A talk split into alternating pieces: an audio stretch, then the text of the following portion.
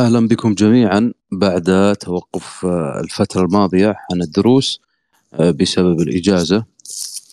وتقريبا نحن توقفنا لمدة أسبوعين أو ثلاثة تقريبا. فأهلا بكم جميعا. اليوم إن شاء الله سنتحدث آه، في درس جديد. لكن بداية هل الصوت واضح؟ الصوت جيد هكذا؟ جيد. اليوم سنتحدث عن فترة لنقل أننا سنسميها ما بعد اليونانية.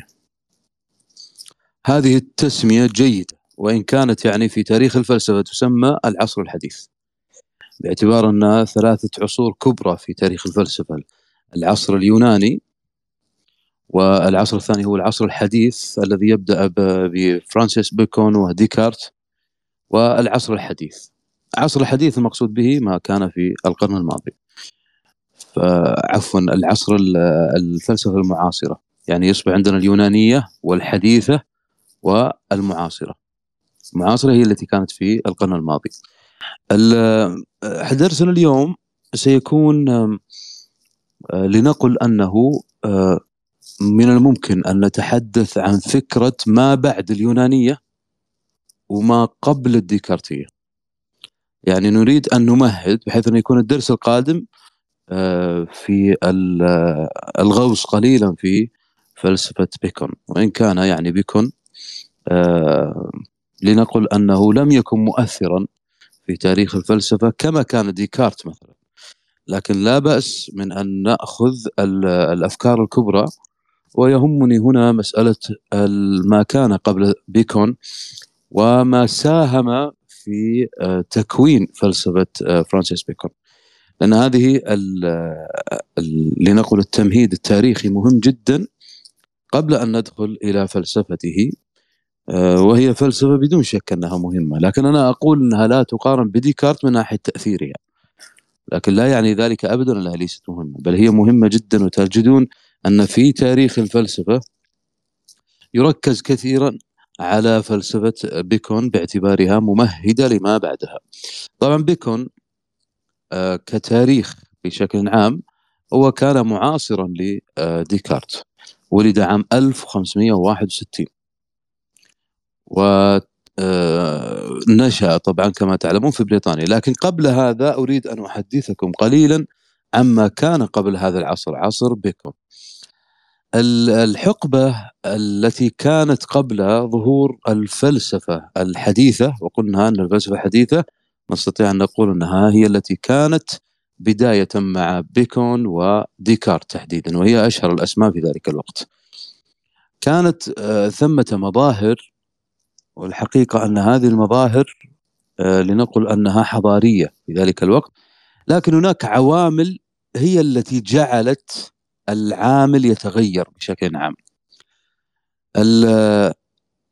دخول الترك إلى آه، البيزنطية أو الإمبراطورية البيزنطية أو لنقل تحديدا القسطنطينية عام 1453 كان حدثا تاريخيا مهما جدا للقارة الأوروبية والفلسفة بدون شك. آه هذا الدخول إلى القسطنطينية جعل الإمبراطورية البيزنطية تتفكك تنهار. مما جعل من فيها يهاجرون إلى إيطاليا. وهناك بدأ التحول. التحول هنا من العصر الوسيط إلى العصر الحديث. أنا أريد أن أنبه إلى أمر لمن كان لمن لم يكن معنا سابقا. أنا في هذه الدروس آه، أبتعد كثيرا عن آرائي الشخصية. لا أقول أنني آه، أبعدها تماما. أنا أستخدمه كطريق كطريقة تدريس فقط لأني فقط أريد أن أمهد للمعلومة. وأختار قدر المستطاع من آه، مجموعة كبيرة من من كتب التاريخ آه، ما هو تقريبا تقريبا مجمع عليه من المعلومات. يعني هناك أمور مختلف فيها. حتى في بكم مثلا ويمكن أن يظهر هذا في الدرس القادم سيكون هناك معلومات لكن مختلف فيها. لكني أركز كثيرا على المعلومة اللي تقريبا مجمع عليها من المؤرخين. حتى أساعد من يستمع إلى هذه الدروس في أنه لو عاد إلى أي كتاب من كتب تاريخ الفلسفة سيجد المعلومة.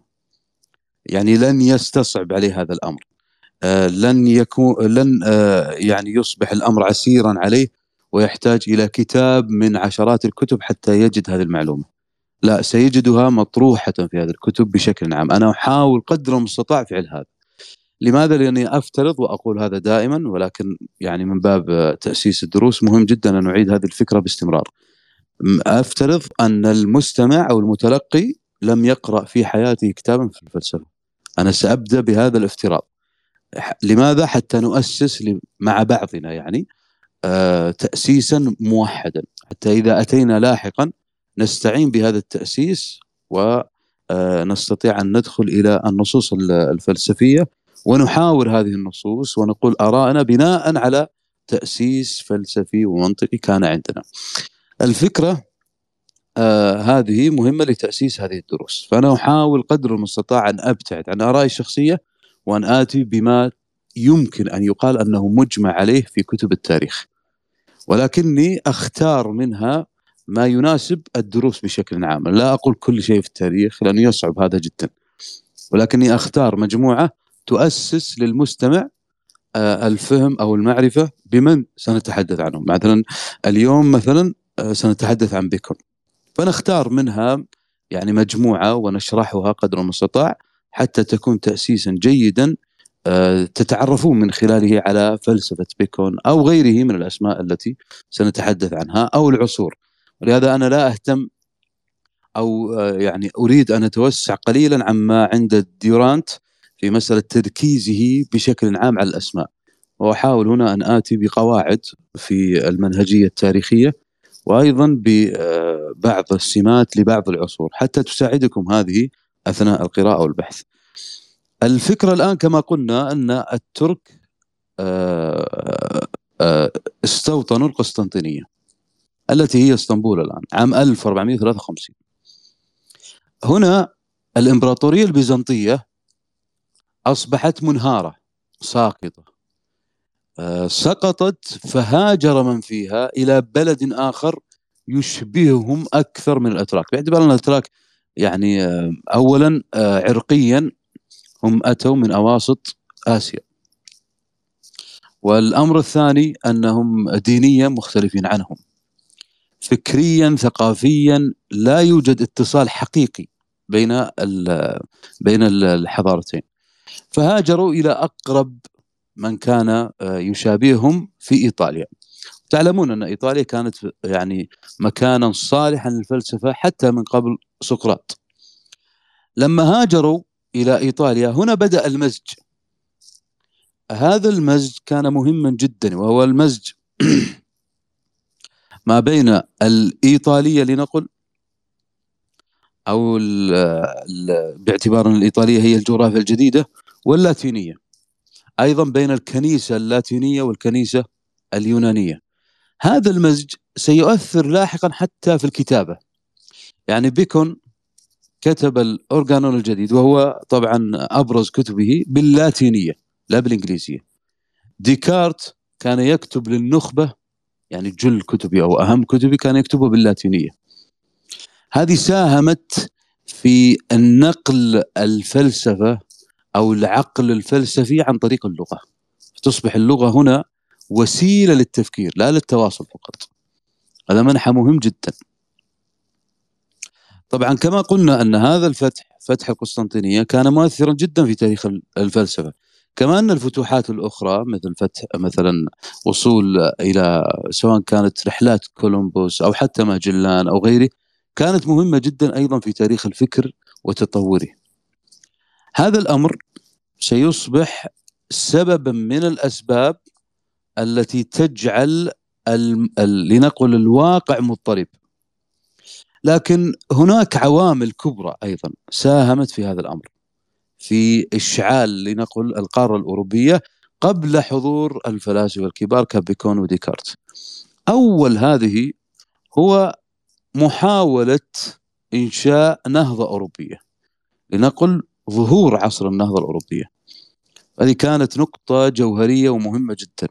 الرغبة هنا في الانتقال الحضاري. وهذه الرغبة مهمة جدا أن تظهر وسيكون لها أيضا تبعات كبيرة. يعني بدأت النهضة الأوروبية في القرن الرابع عشر الميلادي يعني 1300 ميلادي وما بعدها طبعا. وهذه شملت تحديدا الأفكار السياسية والدينية. لا نبتعد عن الحقيقة إن قلنا أن أساس تكوين الحضارة يبدأ بالسياسة والدين تحديدا الدين. إذا غيرت الأفكار الدينية وتماشت هنا تماشيا صالحا طبعا مع لنقل مع النقل المنقول والمعقول أصبح هناك فاتحة باب للحضارة. وهذا ملاحظ آه، في بشكل عام على تاريخ الأمم. أنا سأعطيكم قاعدة هنا هذه قاعدة قد لا لا تجدونها في ويلدرانت لكنها جيدة وتأملوها. ولعلنا أيضا نتحدث عنها لكن في حلقات غير الدروس حتى لا نخرج عن مضمان الدروس. أنا قلت أنني سألتزم قدر المستطاع بأن بالبعد عن آرائي الشخصية أو استنتاجاتي الشخصية. لكن هذه القاعدة أنا سأقول لكم لتضعوها هكذا عنوانا جانبيا وتتأملوها ثم بعد ذلك نناقشها في غير هذا الموضع. القاعدة هي الحضارة تبدأ دينية ثم مادية ثم روحانية ثم تسقط. أعيد. الحضارة تبدأ دينية ثم مادية ثم روحانية ثم تسقط. لاحظوا هذه في كل الحضارات. اليونانية الرومانية الإسلامية البيزنطية الأوروبية ستجدون أنها كأنها قاعدة ثابتة في التاريخ. هذه ضعوها جانبا وتأملوها جيدا. فالعصر عصر النهضة الأوروبية بدأ كما قلنا بإصلاح كثير من الأفكار السياسية والدينية. هذه بدأت في إيطاليا. ويمكن أن يكون أبرز الخصائص التي كانت في ذلك الوقت يعني في القرن الرابع عشر هي النزعة التحررية من الحكام المثقفين عامة الناس. يعني ما ترونه من حركات تمرد. على النخبة أيا كان مجال النخبة هو أمر مزعج ولكنه مهم في تكوين الحضارة.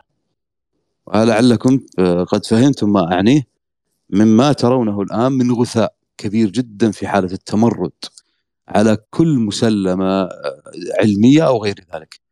فهذه وإن كانت وإن كانت نظريا مزعجة أو غير صالحة أو تعاني من إشكالات لكنها مهمة. هي جزء من تكوين الحضارة يعني ركن من أركان سردية التاريخ يعني لا بد منها. هذه الفكرة كانت مؤثرة جدا في عصر النهضة الأوروبية كما قلنا في القرن الرابع عشر الميلادي في إيطاليا.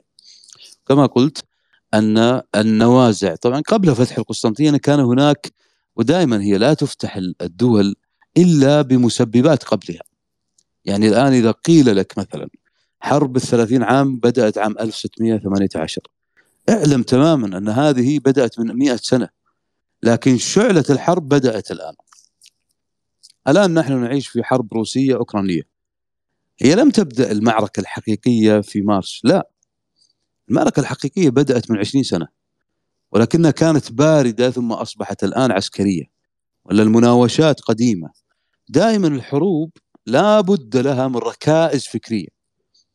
تبني على ركائز فكرية. ومن يشتغل في تحليل الخطاب سيجد أن هذه الخطابات سيؤدي ستؤدي في النهاية إلى حرب واقعية. يعني هنا تتحول الفكرة الذهنية إلى موضوع محسوس.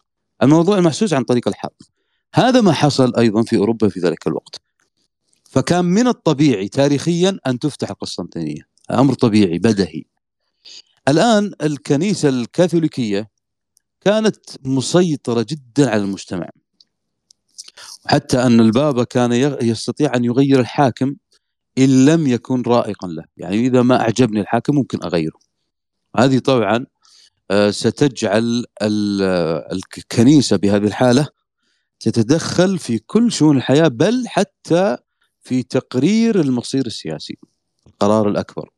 فيصبح الجميع خاضعا لها. وهنا تأتي إشكالية إشكالية من الذي تريد الكنيسة أن تقربه ومن الذي لا تريد. هنا تأتي مسألة الكثلكة. هذا مصطلح وهذا مصطلح لعلنا نعرج عليه بعد قليل. فأصبح الآن ثمة رغبة شعبوية لا أقول فقط في عند النخبة في كيفية التحرر من الكنيسة. باعتباره أصبح واجبا وجوديا لل... لل... للتقدم للازدهار للحضارة. يعني هنا تحولت الفكرة من مجرد فكرة للتطور إلى فكرة للوجود. يعني وجودنا لا يمكن أن يستقيم مع هؤلاء. هنا بدأ بدأت فكرة الرغبة في العلم التجريبي وهو ما لا يمكن أن تقبل به الكنيسة. هذه الفكرة طبعا مزعجة جدا للكنيسة مزعجة جدا للمحافظ. بشكل عام. لماذا؟ المحافظ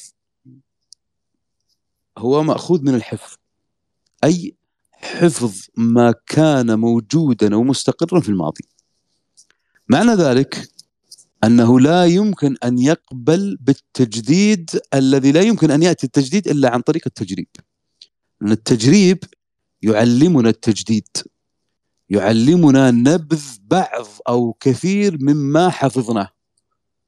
هنا تصبح مسألة التجريب مسألة لا تستقيم مع العقل المحافظ. العقل المحافظ يريد أن يبقى كما هو يخشى يخاف يقلق من التجريب. لأن هذا التجريب سيكلفه أن يتزحزح من مكانه. يعني قد يأتي من يجرب ثم ينفع الواقع المجتمع لنقل.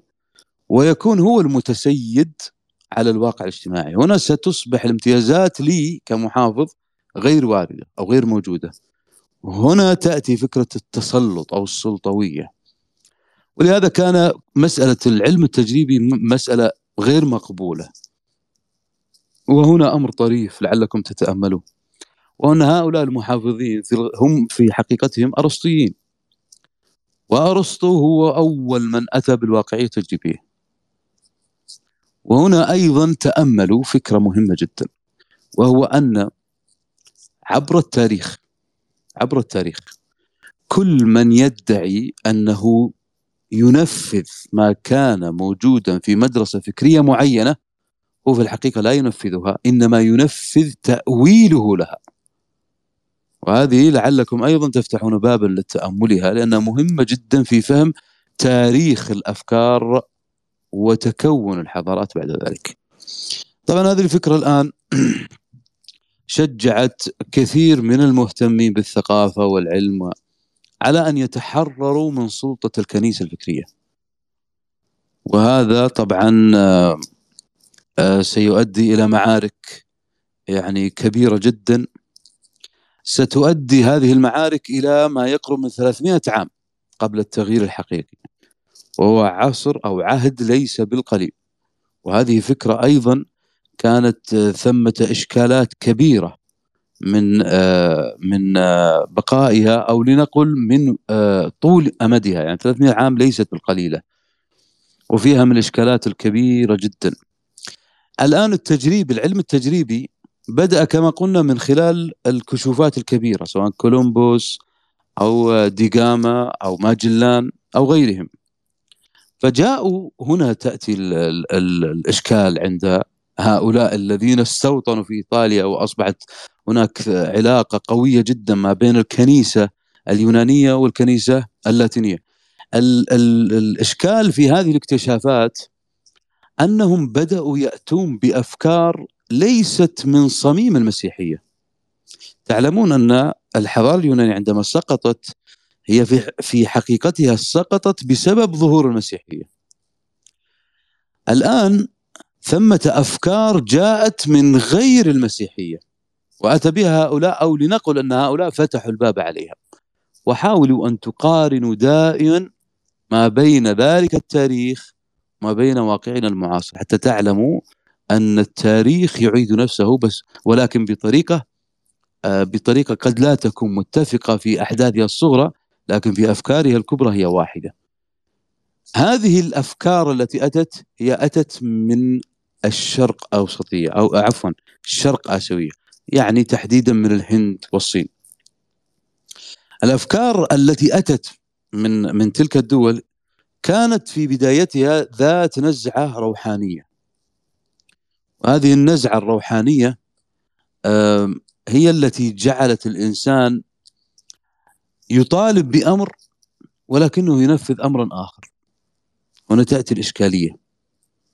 بمعنى أن ثمة مطالبة بالتحرر من الكنيسة.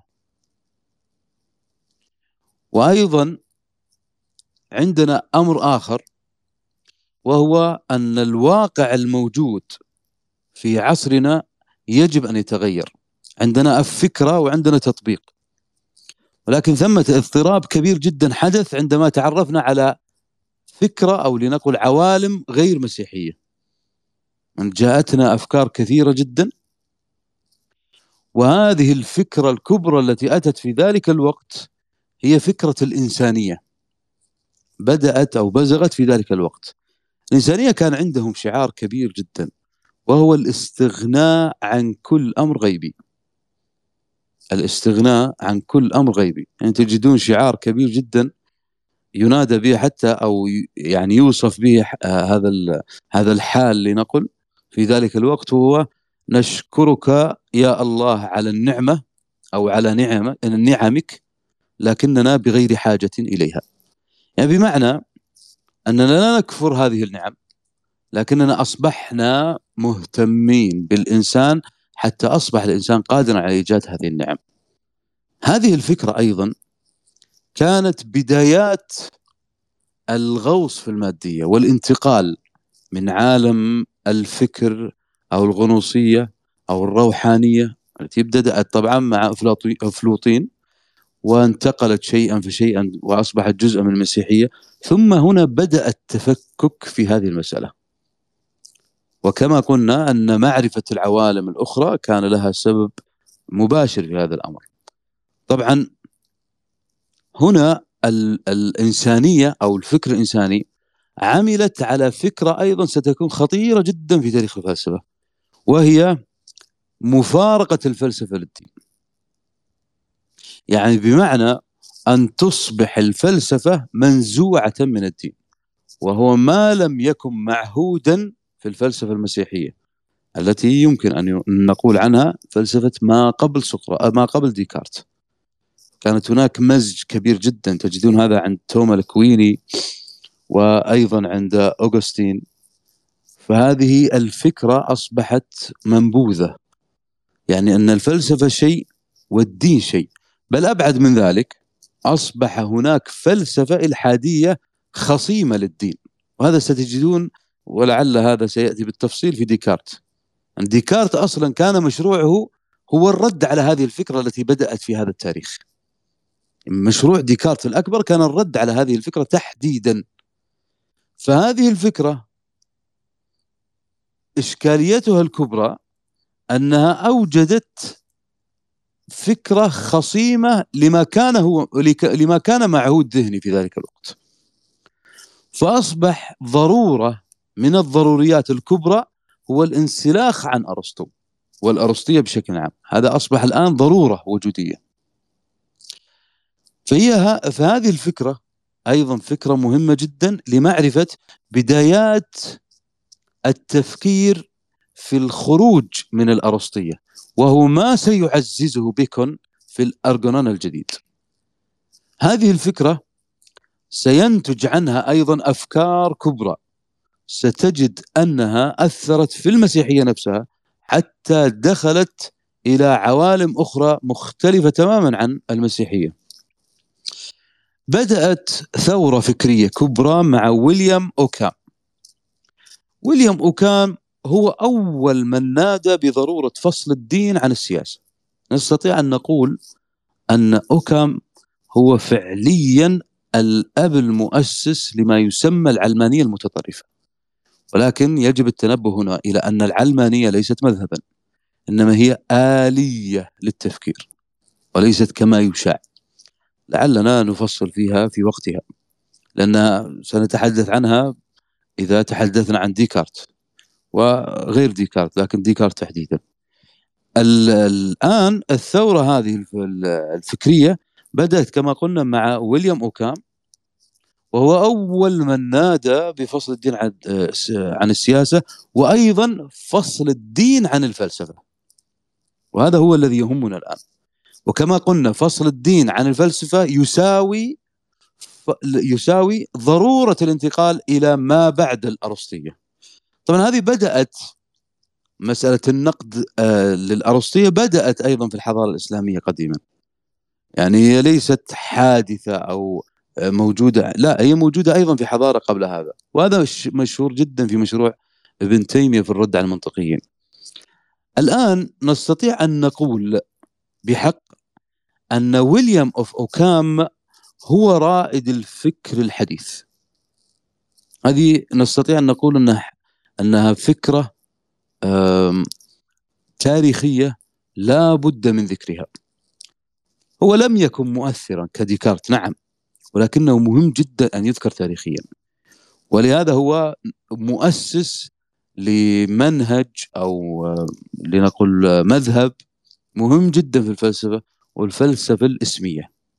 الفلسفة الإسمية هي مذهب يرى بأن الألفاظ العامة التي تدل على أشياء عامة أو لنقل مفاهيم كلية مثل إنسان حيوان وغيرها هي ألفاظ تدل على أشياء معلومة من قبلنا يعني لكن لكن ثمة أيضا ألفاظ أخرى أو قسيم آخر هو الألفاظ الجزئية.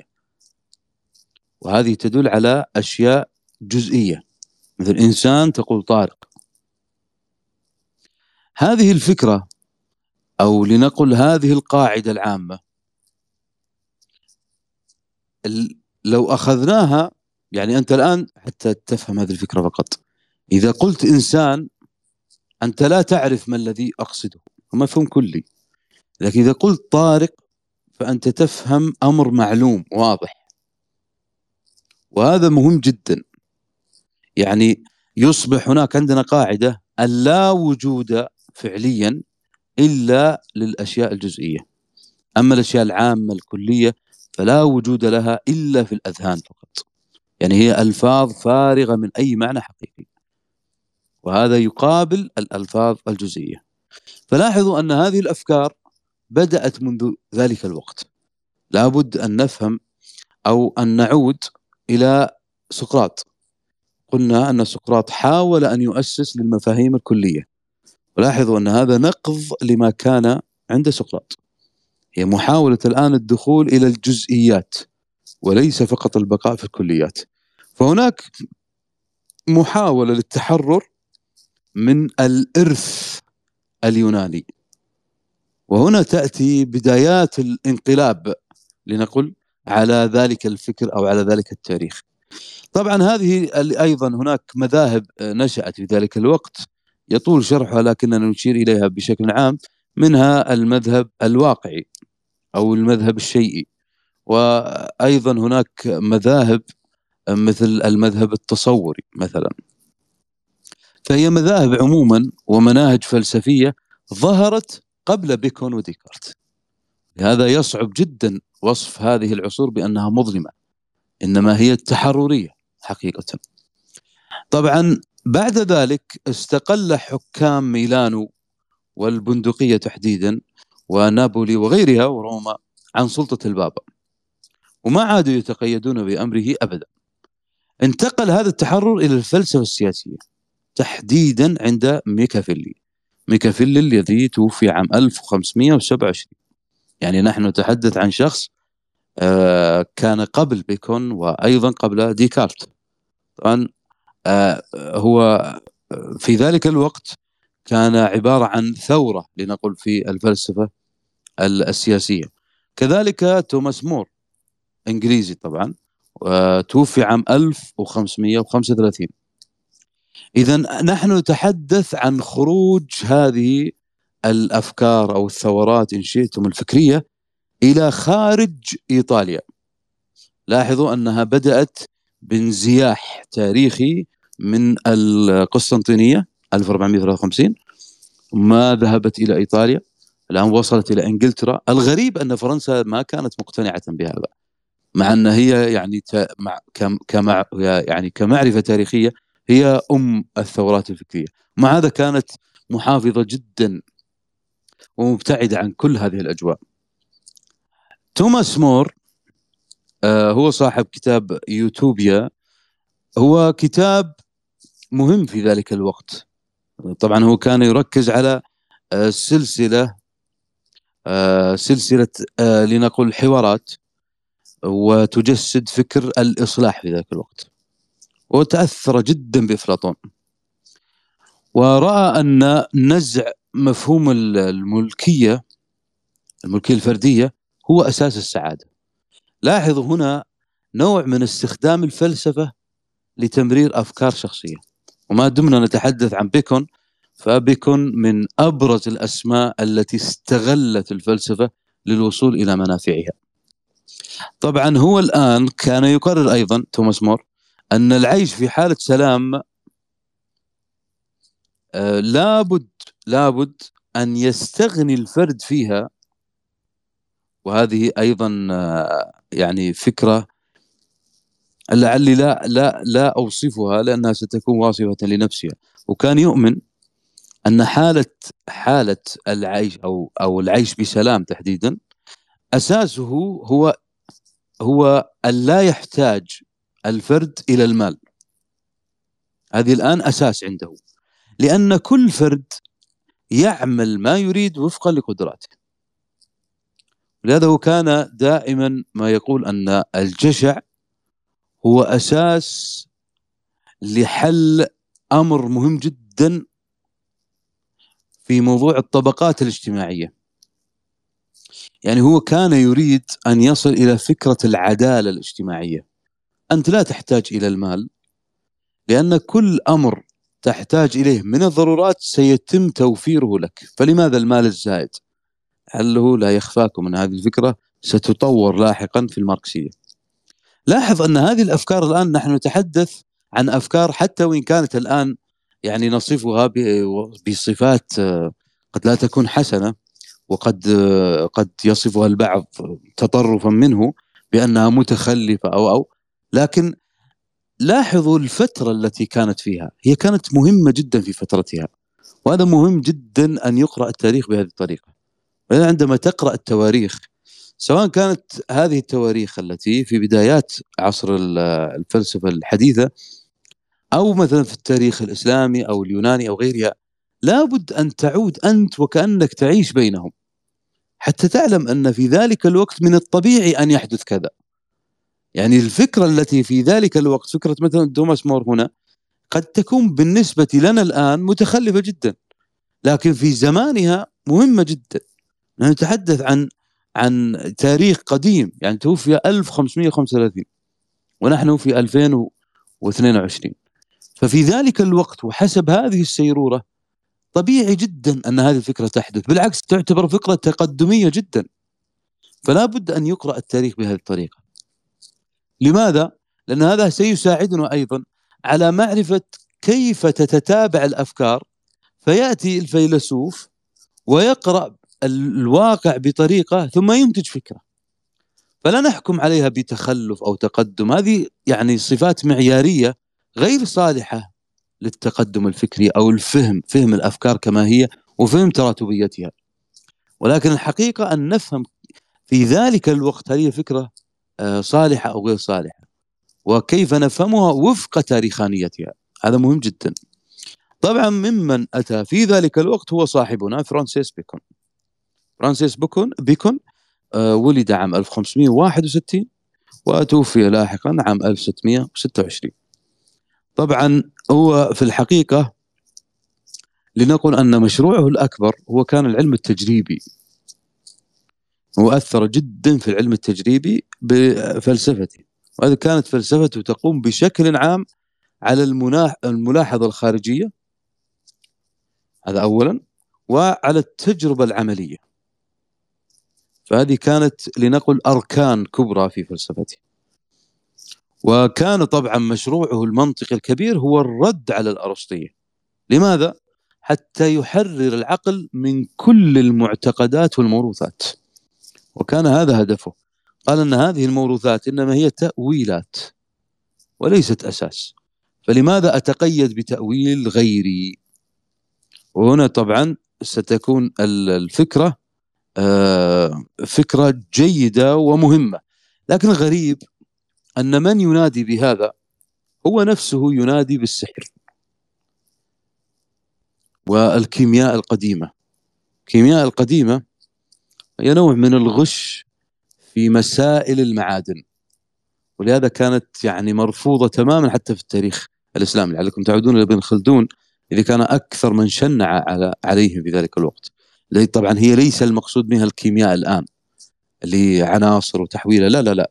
مقصود منها يعني آه، أمر آخر مختلف تماما له علاقة بال لنقل بالسحر والشعوذة وغير ذلك من الأفكار التي أخذت من بيئات مختلفة.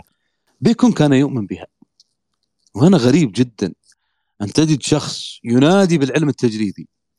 وضرورة لاحظ ضرورة التحرر من تحرر العقل طبعا من كل رواسب المعتقدات والموروثات التي تجانب العقل التجريبي أو تعطل العقل التجريبي ومع ذلك هو كان يعتقد بالسحر وكما والتنجيم أيضا. يعني, يعني لو كان في زماننا كان من أفضل من تحدثوا عن الأبراج. فهذا طبعا فيه يعني فيه غرابة حقيقة. وهذه الغرابة آه يعني نجعلها امرا طبيعيا لأن الإنسان ليس كاملا. وهذا لا يعني ابدا التنقص من آه فرانسيس بيكون ابدا. بل هو عقل من العقول الكبيرة جدا. ولا يخلو أي أي عالم أو فيلسوف أو لابد أن تجد عنده شيء قد تصفه بالغباء. لابد على مر التاريخ. درسنا الآن أفلاطون وأرسطو وسقراط وقبلهم. يعني هناك أمور غريبة جدا. يعني أرسطو الذي وهو أرسطو اراءه في المرأة مثلا يعني متخلفة جدا. نعم سنفهمها في تاريخه لكن يمكن أن يقال أيضا عقليا أين تحررك من الواقع المتخلف في واقع في الواقع الذي أنت فيه. هذه فكرة أيضا. افلاطون ويعني عداءه المتناقض مع السفسطائيين. فثمة أمور يجب التنبه لها لكن في ظني وهذا ما أعتقده أن الحصيف الباحث الحصيف والذي لا يتوقف عند هذه الأمور التي تعتبر من سقطات الكبار إنما يركز على مشاريعهم الكبرى المفيدة. هذا هو المهم. لأن بعض المؤرخين وستجدون هذا في كتب التاريخ لا أبالغ إن قلت أنه سفه بكن تماما بسبب فقط أنه يقول بالسحر والتنجيم. وهذا ليس من العدل في ظني. لا أسقط الرجل تماما لأنه قال بهذه الآراء. من الذي يسلم يعني من الآراء التي قد لا تكون مقبولة؟ ولكن لا يعني هذا إسقاطه. هذه أمر مهم جدا. هذه الأفكار طبعا من الممكن أن نسأل سؤال تاريخي. كيف تسربت إلى بيكون هذا أمر يجب أو يعني جميل أن نقف عنده. تسربت وعودوا إلى ما قلت قبل قليل. ولهذا أنا جعلت فراغ بعد تلك المعلومة. قلت لكم أن هناك حملات ذهبت إلى يعني ماجلان ومثلا كولومبوس وغيرهم وبدأوا يتعرفون على ما هو خارج المسيحية من الهند والصين. هذه الفكرة أربطوها بتأثر بيكون بيكون هنا تأثر بتلك التي أخذت من تلك الأماكن هذا تاريخيا يعني ولهذا يعني تاريخيا لا تدخل هذه المعتقدات الهندية والصينية في أي حضارة من الحضارات إلا تفسد هذا هذه الحضارة. لأن هي روحانيات وهي أشبه بذبذبات الطاقة الموجودة الآن. لا تدخل إلا وتعكر صف العلم. ولاحظوا أن عقلا كبيرا كبيكون مثل بيكون مثلا تأثر بها. فهي مؤثرة جدا وليست بالهينة. طبعا أيضا لا يمكن ابدا أن أن نلغي الجانب النفسي الذي كان يعاني منه بكم بسبب أزماته المتعددة فهذه أيضا لها لها بابها بيكون كما قلنا أن آه، يعني مؤلفه الكبير كان الاورجانون الجديد والذي كان يريد منه آه، سنستخدم كلمة استفزازية تحطيم الأرسطية. وهو أيضا كان مهتما بترتيب وتصنيف وكتابة العلوم. ولكنه كان يركز على أمر دقيق جدا يجب التنبه له وهو أنه كان يرى أن العلوم العلوم لابد أن ترتب بحسب القوى الإدراكية. وهذه مهمة جدا. يعني كيف من الممكن أن أحصر العلوم أن أفهم العلوم؟ يعني هو يريد أن يؤسس منطق جديد. فلا بد أن يهتم بترتيب العلوم. قال أنها تعود إلى ثلاث ثلاث قوى. وهذه مهمة جدا. يعني نستطيع أن نضعها هنا على شكل سؤال وجواب. ما هي القوة الإدراكية عند فرانسيس بيكون؟ الجواب. الأولى هي الذاكرة. الأولى هي الذاكرة. موضوعها الأكبر التاريخ. الثانية هي المخيلة.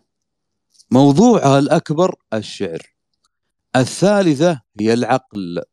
موضوعها الفلسفة. هذه القوى الإدراكية هي التي نصنف العلوم وفقها. وهذه يجب أيضا يعني التركيز عليها لأنها مفيدة جدا في الدخول إلى عالم فرانسيس بيكون. طيب الآن قلنا التاريخ. التاريخ عنده ينقسم إلى قسمين وهذه تجدونها مبثوثة في كتبه وفي كتب التاريخ. وكما قلت سأبتعد قدر المستطاع عن آرائي الشخصية. ولكن ثمة أفكار من الممكن أن نستلها من هذا التاريخ ونفتح لها دروس أخرى يعني غير هذه الدروس التي انضبطنا فيها بأن نبقى على المعلومات حتى نمهد أو نجعل أرضية مشتركة لفهم التاريخ الفلسفة إذا يصبح التاريخ الذي هو موضوع الذاكرة ينقسم إلى قسمين. تاريخ مدني وهذا خاص بالإنسان وتاريخ طبيعي وهذا خاص بالطبيعة. التاريخ المدني ينقسم إلى قسمين. تاريخ كنسي الثاني والثاني تاريخ مدني. هذه أيضا مهمة جدا. التاريخ الطبيعي ينقسم إلى ثلاثة أقسام. وصف الظواهر السماوية والأرضية هذا أولا. ثانيا وصف القوة الخفية في الحالات العادية. هذا لاحظوا تأثره بالسحر و والطاقة وغيرها. الثالث وصف الفنون. لأنها لنقل أن الفنون كان يؤمن تماما بمذهب سائد في ذلك الوقت وهو أن الفن قادر على تغيير قانون الطبيعة. كيف أغير قوانين الطبيعة عن طريق الفن؟ عودوا أيضا إلى الغنوصية. ستجدون هذه الفكرة موجودة ومتأثر بها. وهنا أيضا فكرة مهمة جدا وأن يرى أن هذه يعني تغيير الطبيعة بهذا الشكل أن الفن الذي يغير مجرى ما جاء بعد يعني باقي إلى الآن ما أتى. هذه سينسفها لاحقا هيجل طبعا. هذا التاريخ. الشعر ينقسم عنده إلى أربعة أقسام. قصصي ووصفي و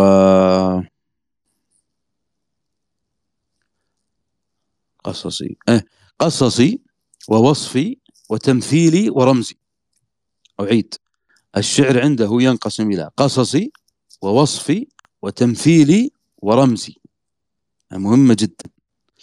من هنا منها أيضا من هذه الأقسام نستطيع أن نؤول القصص والأساطير وأيضا يعني أن نأخذ منها العبر وأن نأخذ منها التأويلات القديمة وكيف من الممكن أن نمنطقها. طبعا هنا كما قلت يريد أن يؤسس الآن لمنطق جديد. يبقى الفلسفة. الفلسفة لها ثلاث موضوعات كبرى عنده. موضوعات الفلسفة عند فرانسيس بيكون ثلاثة. الأولى الطبيعة. الثانية الله. الثالثة الإنسان. الطبيعة الله الإنسان. هذه موضوعات الفلسفة. طبعا أداتها موضوعها الأكبر هي العقل كما قلنا.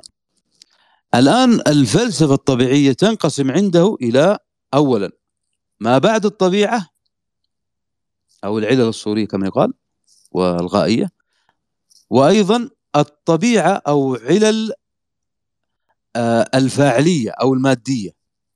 هذه أقسامها الكبرى الآن. وهي أيضا تنقسم إلى قسمين. الميكانيكا هذه سيركز عليها ديكارت بعد ذلك والثانية السحر. هو يركز دائما على هذه الفكرة.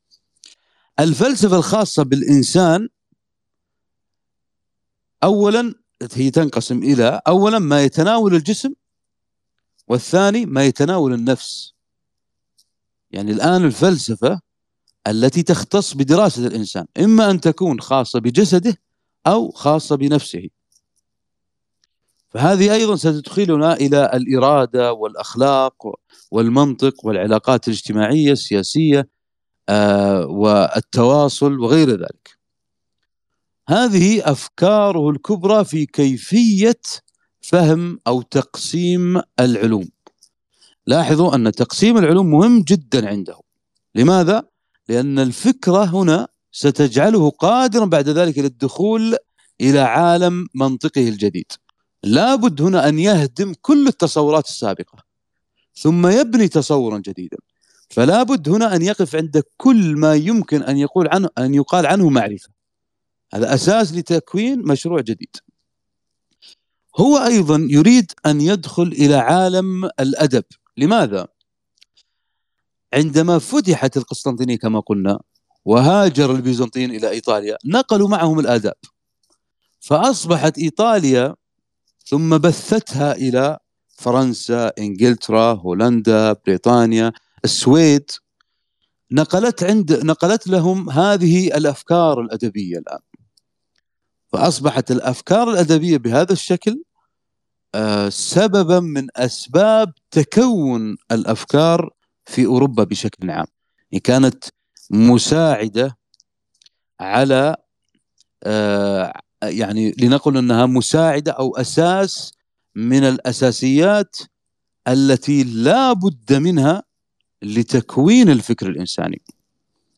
ولعلكم قرأتم وتعرفون ال ال الكوميديا الإلهية لدانتي. وهذه طبعا كانت في القرن الرابع عشر أيضا. يعني نحن نتحدث عن فكرة. هذه الفكرة موجودة في نفس العصر الذي ابتدأناه قبل قليل. الآن هذه الأفكار بشكل عام هي التي جعلته بعد ذلك يدخل إلى عالم تأسيس فكرة آه، فكرة المنطق الجديد. منطقه الجديد هنا يعتمد على فكرة أيضا أساسية وكبيرة جدا وهو أن التاريخ يعرف عنده بأنه مجموع المشاهدات. لاحظ مجموع المشاهدات. هذه الفكرة مهمة جدا. لماذا؟ هنا يعني ركز كثيرا على ما كتبه أرسطو في تواريخه. إذا كان التاريخ هو عبارة عن مجموع المشاهدات فمنطقيا ما شاهدته أنت وتكون واقعيا وتكون من الواقع ثم أثر في ذهنك كما كان يقول أرسطو أن الواقع يكون الفكر. فما شاهدته أنت في في الواقع. ثم أثر على فكرك غير ما أشاهده أنا ويأثر على فكري. فمعنى ذلك أنني لست ملزما بما شاهدته أنت. هنا كانت انطلاقة منطقية له لنقض الأرسطية. ومن ثم الانتقال بعد ذلك إلى فكرة تأسيس المنطق الجديد والذي سيكون بلا شك أنه نقلة كبيرة جدا في عالم الفلسفة.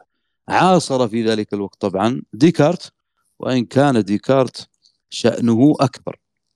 ولكن مهم جدا أن نقف عند بيكون ونقف أيضا عند الأساسات الكبرى التي حاول و ما يعني محاولاته وإن كانت محاولاته لم تكن بذات الأثر الكبير الذي كان لديكارت ومن بعده.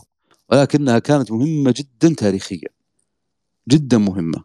فلا بد هنا أن آه، من الوقفة عنده في مسائله الكبرى وأيضا الوقوف عند تفسير وتحليل أوهامه الكبرى أو الأوهام الكبرى التي حاول أن يبعدها وهي أوهام أربعة. لكني سأؤجل الحديث عنها إلى الدرس القادم حتى نعطيها حقها في الشرح. لعلي أقف هنا ولعل فيما قلته نفعا لكم للدخول إلى منطق بكم في الدرس القادم. لعلي هنا أستمع إليكم فأستفيد وأتعلم كما هي عادتي. شكرا لاستماعكم. تفضل يا حبيبنا وليد. شكرا لك أستاذ طارق.